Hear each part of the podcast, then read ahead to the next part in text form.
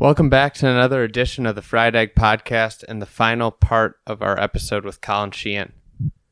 If you've missed either of the earlier parts, check them out in your podcast feed.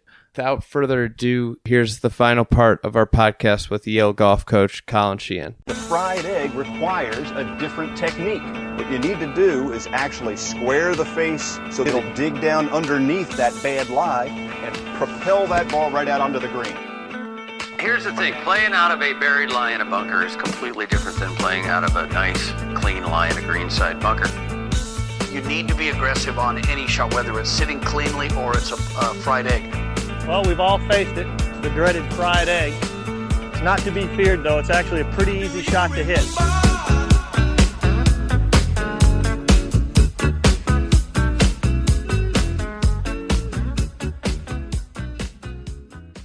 You're you're one of the three founders of the Outpost Club. You mentioned it just uh, briefly about trips to to the UK. Um, you guys started in 2010, and the whole kind of baseline idea is you know a country club without a course, you know, a home course. Andy, you're much too smart to call it that. It's a Well, golf society. It's Come a on. golf society. Well, you know, I'm trying to. It's, I'm it's trying. called, it's called it's otherwise known as a golf society. I'm No, I'm so- I'm I'm allowing you to present it in a lovely way. I'm just So- I'm just giving them the layman's description. it is worth a brief prehistory because it's kind of cool. And in 2000, and I got I, I went to Yale with Will Smith. Uh, he was a year behind me. We became fast friends. I used to sneak him out on the Yale golf course. You know, try to sneak pat, try to avoid the fourteen dollar uh, you know student rate at He the t- time. He told me that you would tell them that you were a, a potential uh, that he was a potential recruit. No, I'd say he'd be uh, he's trying out. And then he'd top one off the first tee. I'd be like, oh, this isn't going. well." But so we both fell in love with architecture and the Yale golf course as undergraduates, and then we followed it. You know, he he actually went to travel and leisure golf. We both agree. We both were, you know, we were both following golf pursuits. It wasn't there's no you know they don't come to they don't recruit on campus. You know, the banks and the the banks come and recruit and the and the consulting agencies, the consulting firms come to campus. But if you want to sort of cut a path in golf, you- you're on your own. And he and I were doing that out of college, and uh, he was out working at the Prairie Club in Valentine, in Cherry County, in Valentine, Nebraska, in 2008 or nine. 2008 and they met someone who had land that was ideal for golf in the area. And it was on it had elevation undulation. It was in the sandhills and it had this beautiful pond on it. It had a chance to be a new kind of sandhills course because it was going to have water. It wasn't going to come into play but it, it, it had a sense of you weren't just lost in the dunes. It really had a special site. Easily a top 10 potential course in america. And we and it was like i can't remember it was like $400 an acre. And it was seven hours from it was five hours from the denver airport by car. And we had this ambitious idea to create the outpost club and it was going to be for 20 and 30 somethings we were going to build it on the cheap. We were going to have a thousand members we're going to pay six thousand dollars to join. Dues are going to be twelve hundred dollars family style meals real sort of bunkhouse kind of campground accommodations. It was going to be this new type of club. And we spent a lot of time we put together a beautiful deck spent a lot of work on it. And i can't believe that we ha- we actually thought we were going to try to go and raise like six million dollars in spring of 2009 when the credit markets were melting. The economy was in, in a tear. The, there was a recession. And we were wa- going around new york trying to pitch people on a golf course five hours from denver. And and the more we and then when it became apparent that wasn't going to happen. But one, one of the ideas though was is that we were going to uh, get members by going all around the country because you know from the moment you sort of broke ground to when you put a tee in the ground was like three years. We were going to have events all around the country in all the major markets and have member have have outings and and try to recruit members. And sort of the more we talked about that sort of the advice we were getting and sort of where it was becoming obvious is um, why not take advantage of the fact that we're on the tail end of a 30 year build cycle with all the supply and that participation is way down and that it had everything had been sort of masked by a housing bubble and that there's all this inventory everywhere rotting and that america was ready for sort of the first of its kind of, a, of an influence a british influence of having unaccompanied visitor play and, and, and american golf needed it. It wasn't ready for it because clubs still have a hangup about who's actually coming. And we sort of pivoted in this idea of like we were going to take it we were going to have a golf society with events and access to all these great architecturally significant courses that would be willing to have visitors come and um, play their course at at at times when tee was available and play quickly. And there was just nothing wrong with golfers coming and, and, and enjoying a course and playing, walking, taking caddies, and and being grateful for the opportunity. And, and that's kind of where it, it, it kind of turned around. And we, Will and I had already started the Punch Bowl in 2007. It was this alternate shot event at Yale. It was supposed to be a 36 hole event, and it was to celebrate the end of the year that was celebration of the end of the season. Um, to play with friends, to play alternate shots. Stapleford did big carvery lunch, you know, r- real throwback kind of British event. Um, the trophy is the punch bowl. It's it's a nice prosecco and uh, some orange and cranberry juices and real real stylish thing, and, to, and mostly to also show off showcase Yale at that perfect week of the year in late October when the turf is just absolutely flying and and and every little nuanced break in the greens is coming out and just and you know it was this it, we we had success with it. We it was 14 people, and then 25, six, and then 30 and 32, and this past year it was 100. And I think we discovered that having um, having events and and having sort of an unaccompanied sort of guest policy at a lot of private clubs for people that shared a love of the game was a really was a really good sort of you know a, you know evolution of American golf, and so that's that's how we felt about it. We always felt like we are just you know encouraging people to treat themselves to real special occasion golf and really function like a like a, an American version of a of a of a of a British golfing society with a captain and and a real sort of respect for the history and traditions of the game. We're I mean we're just a bunch of daft golfers and we have our own tartan and tweed and it's it's a really cool thing. It's there's a, a real sort of um, you know there's a lot of member support for the for this endeavor, and people feel really good about it. I'm really proud to be part of it with Will and Quentin, and we have honestly it's the most ambitious event calendar in the 500 year history of the game. We put on like 75 events a year, 15 internationals, like insane trips, like to be a member of the Outpost Club is to get an invitation every day to an event you can't go to.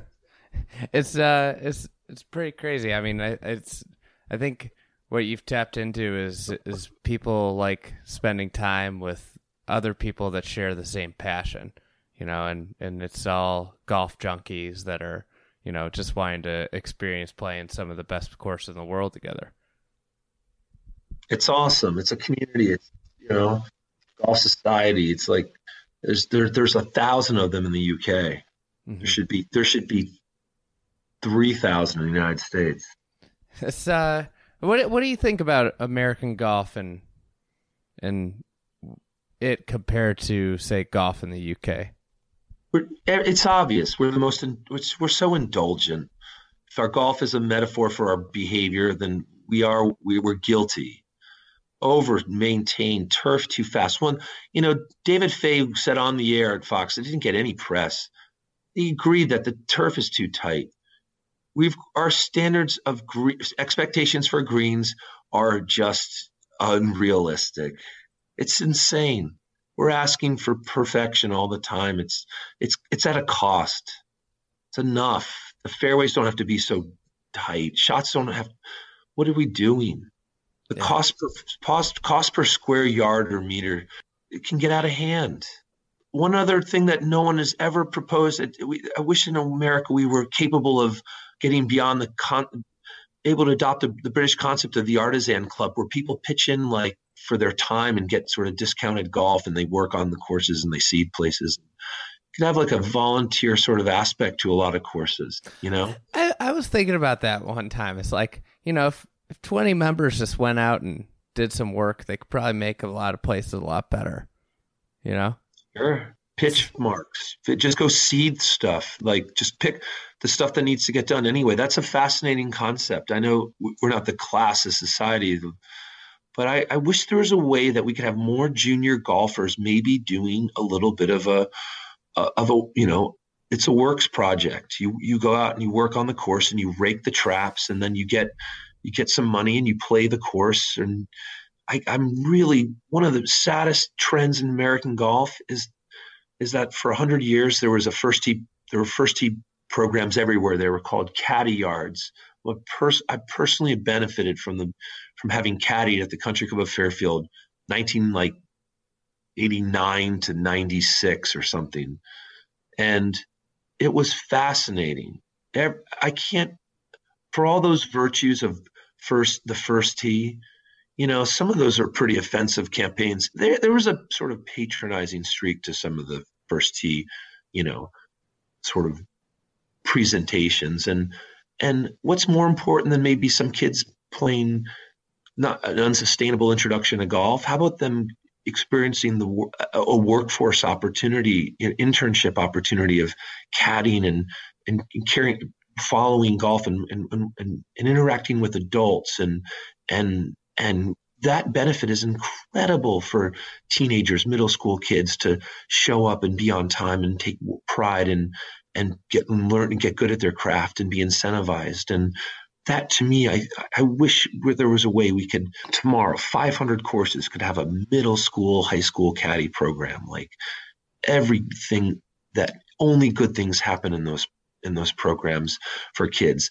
Only like op- opportunities open up. Like I'm convinced of it. Yeah, I, I, I agree. I I grew up caddying too, which uh, you know, grew up caddying at a good country club in Chicago, and like I think that's part of the reason I like golf architecture so much too, is because I start I grew up walking around a golf course that didn't stink. You know, I grew up carrying bags for members. Like it helped me learn how to conversate with different types of people and read people and understand them. You know, when I when I got out of out of college, I started doing sales jobs and I understood how to talk to people and not, and what people want out of you. You know, that's like the biggest thing. I think like the greatest caddies are able to in one hole know like without asking the guy they're caddying for, like, is this a guy that I should read their putt for him or not? You know, that's like the human s- skills that you develop as a caddy. It's just just understanding people it's unbelievable the opportunity. Like you're you're outdoors you're walking you're watching the game. It's a, it's the most sustainable introduction to golf is caddying. So while you're sort of watching how to do it you're getting paid you're watching people gambling you're learning how how the different clubs are used you're watching everything you could possibly learn. You're watching it in the course of 10 20 rounds. You're making money. You're getting exercise. You're learning the yeah I I have so many. By the way, I caddied I caddied at the Country Club of Fairfield, uh, mostly Seth Rayner, uh, uh, about as good as a, a course can get butchered. It got butchered, and it was it's still some because it's seaside and it, it still works. It's fabulous. I I spent years of my life at that place. That that it was so charming. Par 70, 6,300 yards. I saw Rayner kind of at this. I was first introduced to Rayner as a eighth grader caddying at Fairfield, and I couldn't believe the fact that they would let you, if you caddied on the weekend and made money, that they let you play the course all day Monday. It was like, it was this. I couldn't, I couldn't believe that we could then play like 36 holes on Monday afternoon. It was as great a trade as I've ever made, you know. I couldn't believe how pretty Fairfield was. Like it had a it, it's not really a links but it's but it's got a it's got this beautiful ridge line from these mansions on the Sasco Hill and then it goes down to the Pequot Yacht Club and Harbor and sensational homes and then it swings around past their beach club to the to the Sasco Beach and the Long Island Sound. It's incredible. Easiest place to fall in love with the game. Yeah, that's. I mean, it's the same way I did. It's like that. That it's. It. I don't know. It's crazy. I, I hear people talk about how you should get rid of caddy programs altogether because they don't want to pay for it. But it's like God, you know how much worse of the game, worse the game would be without caddies, especially Oh. like kid caddies. Like that's the best best summer job. I remember going back to college. Like I, I caddied in co- uh, while I was in college too.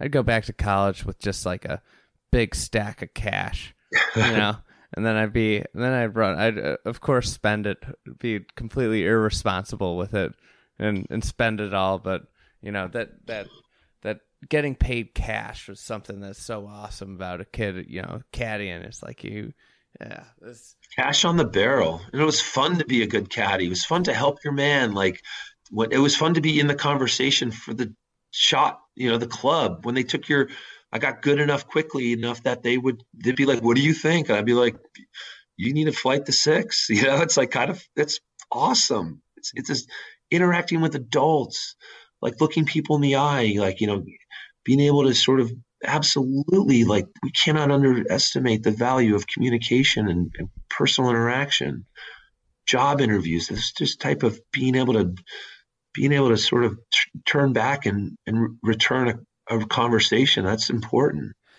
Um, having gotten to know you, it seems like one of your your other your the obviously biggest passions is the golf uh, development and project side of the business. What uh what else do you got? What else do you have coming up in the future? What are you working on? i i was thinking of a fictional essay about the dirt poor golf developer as like just metaphor and i feel like i'm the i'm a dirt poor golf developer. Got nothing. I think if, if you're going to have like we mentioned earlier if you're going to have an opportunity being maybe a do a couple of projects maybe only do a few but but have them be really wonderful. And I, that's how i felt about the, my relationship with the first project i was ever involved with and it was bayonne. I'm an apologist. I think along with yale bayonne is i'm a member of two of the most criminally underrated courses in north america will does i think i think bayonne is so sensational it's yale by the sea it is got loaded with blind shots quirk like I challenge you. Like I put it head to head. It has so many head to head wins against courses. Bayonne does. I gotta go see it.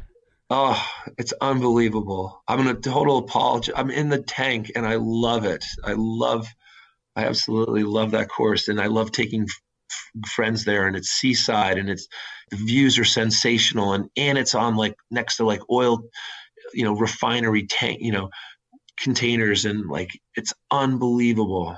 It's it's so it's so it, there's moments that are so genuinely linksy that it's just it's better than so much in the northeast. And um and then after bayonne i was at castle stuart. I lived in scotland. I i followed up with mark parsinen and i really had a chance to witness one of the great another great course being made like full complicated muck shift like gil and you know mark collaborating and and Jim Wagner shaping and doing this amazing stuff and the and the incredible incredible like location of the property and the vision was it was it was such an such an incredible like project to witness you know? I, I I can't get over it and so after that I don't know I one place I fell in love with Andy I I was was the Hooper golf course in the Watkins Tavern I failed to raise the money I would but but I'm telling you, listen, I'm telling you, I spend, I just spent enough time.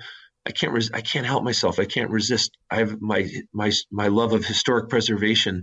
That that golf course, which Doak made a, in his gourmet choice, a t- 1927 Wayne Stiles golf course, virtually untouched, still like par, like seven, three thousand thirty-three yards, like par 35, like its clubhouse was the Alexander Watkins house from 1788 that became the Watkins Tavern in 1795. It literally, the clubhouse was a tavern during George Washington's second term. It's incredible. And it's as close to the first tee in the ninth green as Merion. It's literally joined at the hip. The most beautiful, like, first tee in, in, in America might be the first tee at Hooper of a rival reachable 467 par five downhill to the left from in front of a historic 18th century tavern. It's unbelievable. It's so. I still would love. I think it still could use a, a little rescue. They're they're sort of working it out, but it, it it was it has the chance to be one of the most exquisite golf properties anywhere. It was as if like the Myopia Hunt Club or or the Country Club had like a satellite nine hole location up there in the woods of New Hampshire. Imagine it's, that. Everybody could go play Hooper too. It's like 20, 20 bucks, I think. It's on my list of 2019 stops. It's amazing. It has its greens have so much tilt to them. They're flying. And they're and it's and it's a there's it's a it's a course that you could play between the ages of eight and a hundred. It is amazing. Hooper is amazing. I think nine hole courses are so underrated. I think it's the right amount of golf. I grew up on one. South Pine Creek Parth public, otherwise known as the par three, designed by like Geoff Cornish in the '60s. It was like a. I'm, not that old. I'm I'm only 43, but I have like a. I have one of those uh, stories when things were cheap and when you had a town resident card in 1986 when you were 11. I think to play it during the week might have been a dollar thirty-five. might have been like nine holes. That's. I mean, my my local course it was just it was an 18 hole kind of nothing golf course, completely boring. But the junior the junior card, like for the whole summer, like I could play as much golf as I wanted for four hundred dollars. yeah. Like I could go there every single day and play golf for four hundred dollars of the year. you know, like that's that's a great deal. I could play as much as I wanted too. This course this course is fascinating. Um, it had uh, it had a mix of, of difficulty, and the backups were always on the long holes, the fourth and fifth holes. I spent years of my life just waiting on tees at the nine hole par three course, just with friends in the shade at the bushes. There was a lot of seashells and uh, seagulls and and a lot of marshy holes. It was, it was in like the surrounded by Phragmites and stuff, and the Nike site where you know in high school the kids went to you know drink beers in the parking lot. But it was it was seaside and it was and there was a lot of downtime when it wasn't when it wasn't uh, super busy but it was also a, it was a really good thing for 10 year olds to play golf with people septuagenarians and octogenarians. It's really good for a 10 year old kid to play with a 75 year old person. It was you don't act like a jackass. You, yeah. you, you you you talk to them. You be it's like uh it was beautiful. It was beautiful and and we'd go there in the winter we played in the winter when it was just covered in just goose shit and and it was there would be no pins and there would there wouldn't even be cups, but they'd run us off the place. I played so much seaside. We, we had a microclimate on the coast in Fairfield in Southport. It's not like it didn't have miserable winters and get snow, but like you'd have these temperate days in the winter. We would go out and suddenly be the there'd be like some NFL playoffs, and we earlier in the day we'd been like hitting balls at the at the par three or like up at the Fairchild Wheeler, the public course that's on the border with Fairfield and Bridgeport. I love sneaking on winter golf. Is do overrated, underrated. So I'm gonna I'm gonna throw some topics at you. I'm gonna, I'm, there, there, might be. I'm just gonna if there's if there's a course that I just I'm, I'm I can't be honest with you. I'm just gonna tell you that. That's, that's fine. We're gonna start. We're gonna start with a. We're gonna lob one at you. Alternate shot. Oh come on!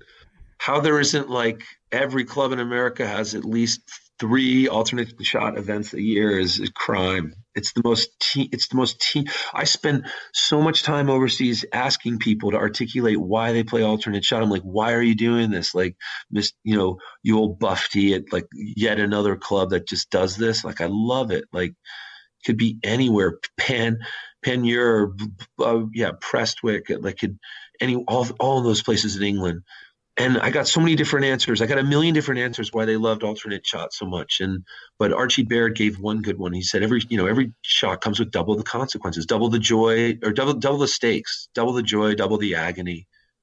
You know, I love I love the dynamic of alternate shot where player A, um, you know, hits a shot out of play and, and player B does the best to, to kind of advance it. And then player A has a chance to avenge it with a great wedge. And then it's like player B converts the putt, closes it out. It's like such a team four. That is like such a sensational four. And then to, and then it, the, the pace of play aspect of it and the just the practicality of it. We're, we're like, we, we only have time for nine. How about we have only have time for alternate shot 18? Let's do that. Like, let's go and play. Um, like, let's have events where the round is two and a half hours, which is nine with like with a hot dog, or you played 18 playing alternate shot with people. Like how we don't have courses where we're just like until noon on weekday mornings, it's two balls only. That would be another revolution in America. Two ball onlys. Be like, that's the deal.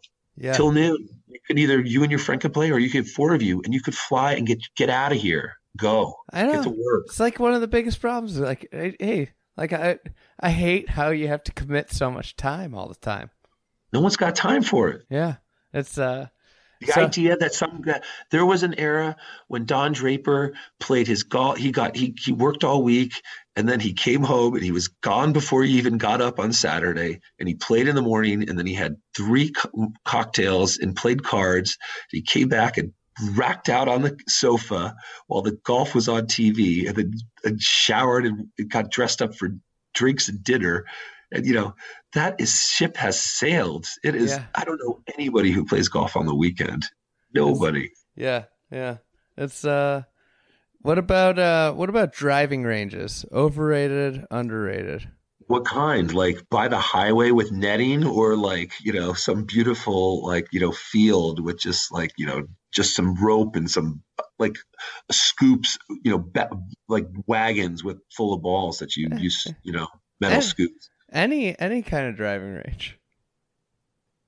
Listen, I, I, I played so much golf in the UK, and you never need them, you never used them, and never and it never hurt the round. You don't, you know, forget a range. Some, somewhere on the course you can practice. Totally overrated. Yeah, way overrated. I- Although I, although although we were trying to raise a, a lot of money to build a fabulous range at the Yale course, we're going to reroute the road as you come in so that we can expand it and build a you know four car garage of hitting bays. So in, in that regard, it's very underrated. It, it, it, it might be underrated. A good range is probably underrated for a college program. You know, if you're trying to build a build a build a college golf program, Yeah. I think driving range is important. I don't think for the but, regular but golfer. people, people that make a big deal about their range, I say, have you ever been to Cypress Point? It's it's like you're allowed to hit like four seven irons into the right rough. That's their range, and yet it's the like it's a you know it continues to be a religious experience. So all first time and every time visitors. It's uh yeah, I I mean like that's a lot of the great golf courses don't have the worst ranges, you know? Quaker Ridge, Winged Foot, Shore Acres. yeah, Hor- horrible range. yeah. Chicago Golf's is on where what used to be the polo field. That's not bad though, is it? No, it's That's pretty good. It's a pretty good, pretty good range. Last overrated, underrated. We'll go with uh, the 18th hole. 18th hole, like the everybody. I feel like everybody complains about 18 hole, 18th holes all the way, all the time. Like our 18th holes overrated or underrated? I'm going to begin this answer with the fa- I want to talk about Yale's 18th hole, which is one of the more controversial holes ever, which I happen to think is one of the greatest holes on the course, might be the best, one of the great holes in America. And I it's a it's an it's a litmus test, it's an acid test for whether someone has an idea for golf as being adventurous and thrilling and strategic but also, you know, wild versus people that want you know they want to be catered to. And i think that that hole if you played a hundred i am on record of defending it. I actually constantly arguing back to people that want to hate on it like those ivy league coaches i mentioned earlier. And i think the hole is as dynamic strategically of any hole i've in america i'm serious because it is there it's got if you play it 500 times, you don't ever play it the same way twice. It's and and yet there's still plenty of options and and routes to the green and ways to make five and but it's it's people really can't stand a, a par five that is both um, not a birdie hole and quote more likely more likely bogey than than birdie. And as the 18th hole when a par five gives you basically it's a bogey par five to finish golfers hate it. So i i get that. But I'm telling you, if you if you were to ever do an, a real deal sort of dive on a hole, your one of your holes on, should be on your list would be 18 at Yale because it is fair and it is playable. There is a way to hit two reasonable shots and have the ball chase all the way down to a 100 yards in the flat. You know that uh, that article exists on the fried egg. It's been written. I didn't. I think I saw that once. You're right. Yeah. Now I, am gonna make it better because I'm gonna add a video to it. yeah. So people are gonna be able to really see it. But that's but crazy. to answer but to answer your question about over 18th holes, I do agree that a golf course has to be in, in, in some ways. I, I like those analogies to music and how it has to have a finish. Like it, it isn't. It doesn't over. It doesn't maybe weigh more than it, two other holes, but the idea it shouldn't be a less for sure. It, it it it shouldn't be a cliche either and be 475 and and like a like a hole that you know everyone bogeys. Uh, but it can, if, as long as it works. But I I think I actually we talked about 18 holes and they matter. There's yeah. they one what what matters more one or eight, 18 or one. Hmm, that's a good question. I uh no 18. I don't know. I think I think one matters more. It's an interesting concept. I understand what you're getting at. I, That's I, true. I'm I a think, big fan of one. I think one at Yale, when it's properly restored, by the way, I what I like about first holes, I've I'm on record, is that I like them when they state the theme quickly. Yeah. An overture.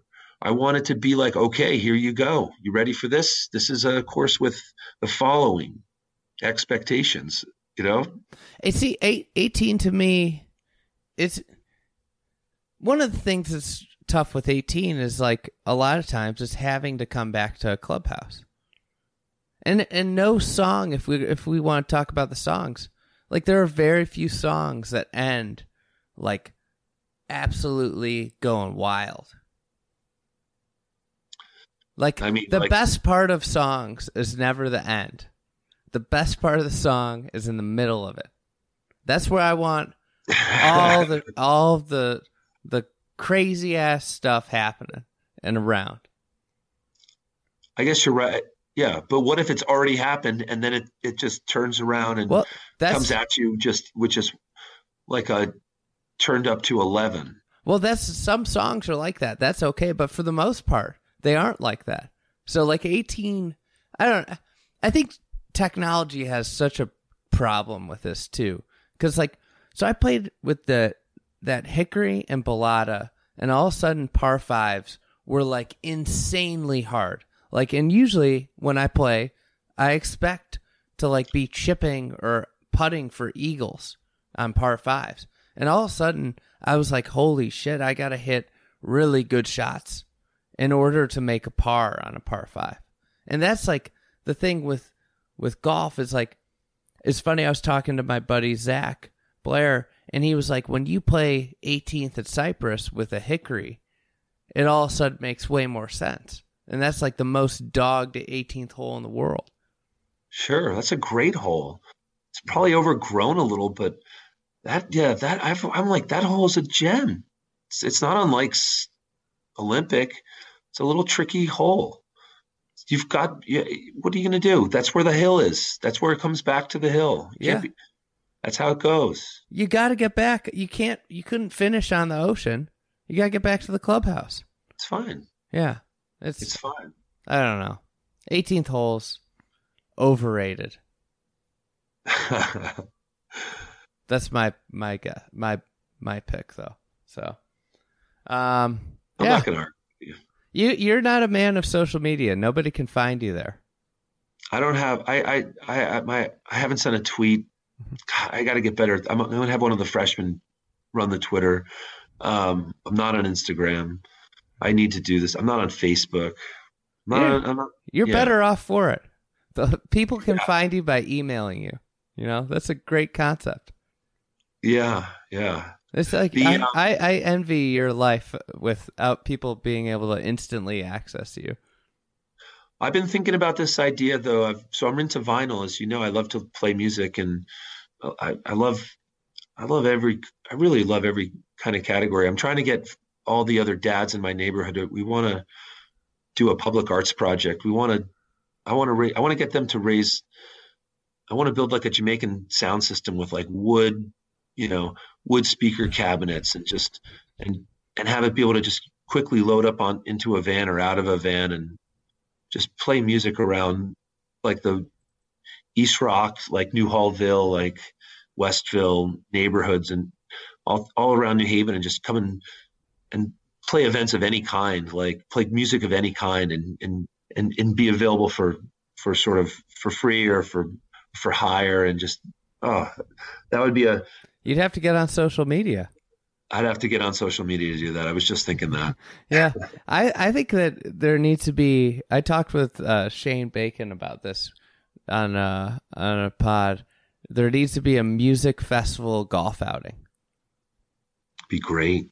Like find a golf course that routes really well, where you could have like one or two stages, and uh, when you're on different parts of the course, you hear different different music. Well, I. I have. I have always said I tried to. I, I raised money from the new from the study hotel developer. Uh, we were to I think the third, the the bowl, the natural bowl that is the downslope of the fairway and right off the clubhouse. It's the perfect amphitheater for a music venue for an evening for like a for like a brass quintet or an orchestra or or a you know a sound system or whatever. It could be. It's I'm telling you, right there, you play a twilight round at Yale, and then you come in, and then they have a concert right there in the fairway where you, you know, like with blankets and stuff, and hear music as the as the sun sets. How good is that? It'd be awesome. Yeah, I you know I I I'm on the record for saying I want to move so I can play Yale every day. Nice. We do and have a summer twilight concert series. Yeah, this would be a be a cool event. What uh what speaking of what's your what's your favorite stretch of holes at Yale? Like if you if you were gonna just pick out like one stretch, ten. eight nine ten. Eight's eight's the best par. There's a tree that needs to be removed, and and I'm I regret say, having to say this, but you know we've the the grill has to. The, the best thing for the eighth and ninth holes is to remove the grill and relocate it somewhere between the the tenth tee and the range, just kind of in that area, service that kind of while people are kind of like in that section. And the eighth green at Yale is 80 yards long, and I, I, I think it's for the first 40 yards it's a redan, and for the next 40 yards it's a reverse redan. It's actually when they when we eventually mow out the, the final high left corner and the back right and the front left, and there's going to be it's it's going to almost there's going to be a, a a big high left and a big back left, a big high back left and a big low back right, and it's I don't know if they've ever built a double like a, rev- a reversible re- double reversible redan or whatever you want to call it. Yeah, that, green is absolutely nutty. Two of the craziest bunkers. Yeah, Yeah. and then then you'd have a So- beast Biarritz, and then you know it's a shame that I you know we we we we have the pin the majority of the time is in the first half of it. It's pace of play. It's just getting people through, and the back is pretty steep, and it's just hard. And everyone hits it. They hit it in some horrendous places, and so the majority of the time it's in the front half. But like, it's robbing the average visitor to Yale like a really critical like three wood brassy two wood three wood four wood like hybrid sort of shot that a lot of that doesn't that is already pretty rare on the golf course these days and it's a shame because we really need to get the all that turf improved because the, the, the dimensions of the full back of the ninth green are amazing and there'll be there will be flatter pins in the back left, and it's it should be there. It should be there way more than it currently is, and because it's it's once it's hold the holes, especially once a hole's restored, that's one of the most incredible inland shots in golf. It's it's right there with five at Pine Valley. It's, it's a, what name another Andy? You tell me your short list of of great inland par threes in America, and the, within the first three, you're probably naming five at, at Pine Valley and nine at Yale. Yeah, Sand Hills, uh, seventeen. That's come on, that's just a good hole. That's your average garden variety, just really good hole. That that one that's a 130 yard par three. I played it like four or five times, and I ended oh, up in the oh. same place every time. Even I hit some just great shots. That's just allowing natural elements to just kill people. That hole is beautiful. Your gar- that's a that's a gr- you're great. That's a great like kind of linksy par three hole. That there's a hundred of those in yeah, there are. There, it is. It is. A bit, you're maybe unique is uh you could associate with that. I would say uh I gotta think about that. You're putting me on the spot here. Yeah. Well, you know? sorry. Yeah, I'm I'm supposed to be asking the questions. You know. Did I ever tell you about the time I first time I ever interviewed a pro in my life? I was 22 years old, working for the Golfer magazine, and I got to I was assigned to go interview a 43 year old Bernard Langer at the Rye Hilton while he was there for the Westchester Classic. It's crazy.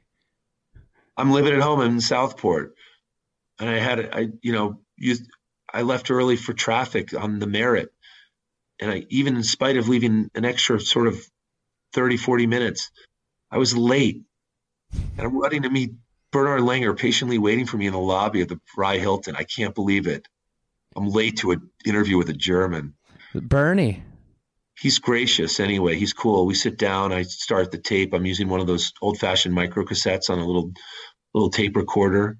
Just and, and the interview begins, and I'm very interested in his sort of early days of the European tour. I wanted to hear about when it was just sort of like the panhandle era of the late 70s and early 80s when they'd go out and measure courses themselves with like the rolling wheel. Imagine that a tour player like marking the yardage of a course that he's playing in some European tour event. And he's it's going great, and then it's going well enough that I was like, I, I was debating whether to ask him if I was about it about his history of the yips, and and it, I felt like it, it, reached a point where we should, and and he starts to answer really, and, and he, he gives this fabulously just smart and concise, you know, or smart answer. And he goes through, he spells the whole thing out, and he's like, "Well, my first bout to the yips was in 1979," and he, and he lays it out, and I'm like, I'm realizing like right around that time, like this has been about 15 minutes, and I looked down, and the cassette had stopped, and I I had to stop Bernard Langer two thirds of the way through uh, his history of the yips to flip the tape and Ask him start, to start, start it so he, could, so he could begin the he could give me the whole answer again. Oh my god, he Just... did it. And then what was really cool about about you know, I was 19 years later. So he he he was tremendously. I was grateful. He was he was tremendously. He was very gracious to me that day. Of course, like he could have he could have. I was he could have let me have it. 19 years later, he came. I'm I'm his son is a is a sort of recruit. Eventually goes to Penn, but he, he the son comes on a visit with, and he brings his family. He brings his mom, dad, and his brother or and sister. And uh, dad is Bernard Langer. Yeah, it was really cool. We spent a couple hours walking around campus, and I was able to thank him for the kindness he extended to me 19, almost 19 years earlier. It was really cool. Full circle. Uh, yeah. Um, so, uh, we'll uh we're gonna wrap this up. I uh might be might be a three part podcast. I don't know. Might have to just extend it out. so give but, the people what they want. I know. Just just that's the beauty. Then we'll have to do we'll do another one when the when the time's right and just talk about something else. You know, maybe we'll do one uh all about uh, a project or something. I want to do a. Uh, I want to. I want to make some lifestyle contributions to your website. It's just. It's. It's. It's so one dimensionally, or two dimensionally uh, PGA Tour, and just sort of nerdy architecture. You could, you need some other. T- he, you're killing you're, you're killing me. I can't I can't I can't I can't go through your website. I gotta do. I, you gotta have some more things about just aspects of style out there that are happening. You give it give give those people some love. You know. Hey, yeah, I'm, we're we're a little we're, we're a small team here at the Fried Egg. you know, can't get got to do what you do well, right? Don't want to go into go into areas that uh, you know wade into different areas until you're this ready. Is how, this is this is this is how sad a commentary it is on on uh, the value of sort of golf editorial. Is that in 1980, 1998 when I began at the Golfer working for a you know a crook, I was getting paid three hundred dollars a week. I would I would I would I would ex- consider that I'd be great. I'd be grateful for that from the Friday for your to be your uh, as a weekly uh, to be your style editor at this 20 nearly uh, 20 years later. hey, so why why you be getting paid the big bucks around here with that? yeah. so, all right. Well, uh, yeah, you can follow follow along with the with the Yale go- golf team, and uh, Colin Colin will maybe get on Twitter or, or Instagram or something at some point. He's got to get one of his players on it. Yeah, no, no, no. I'll, I'll be on it soon enough. I'll, I'll capitulate. You've been listening to the Fried Egg Podcast. We do the digging for you.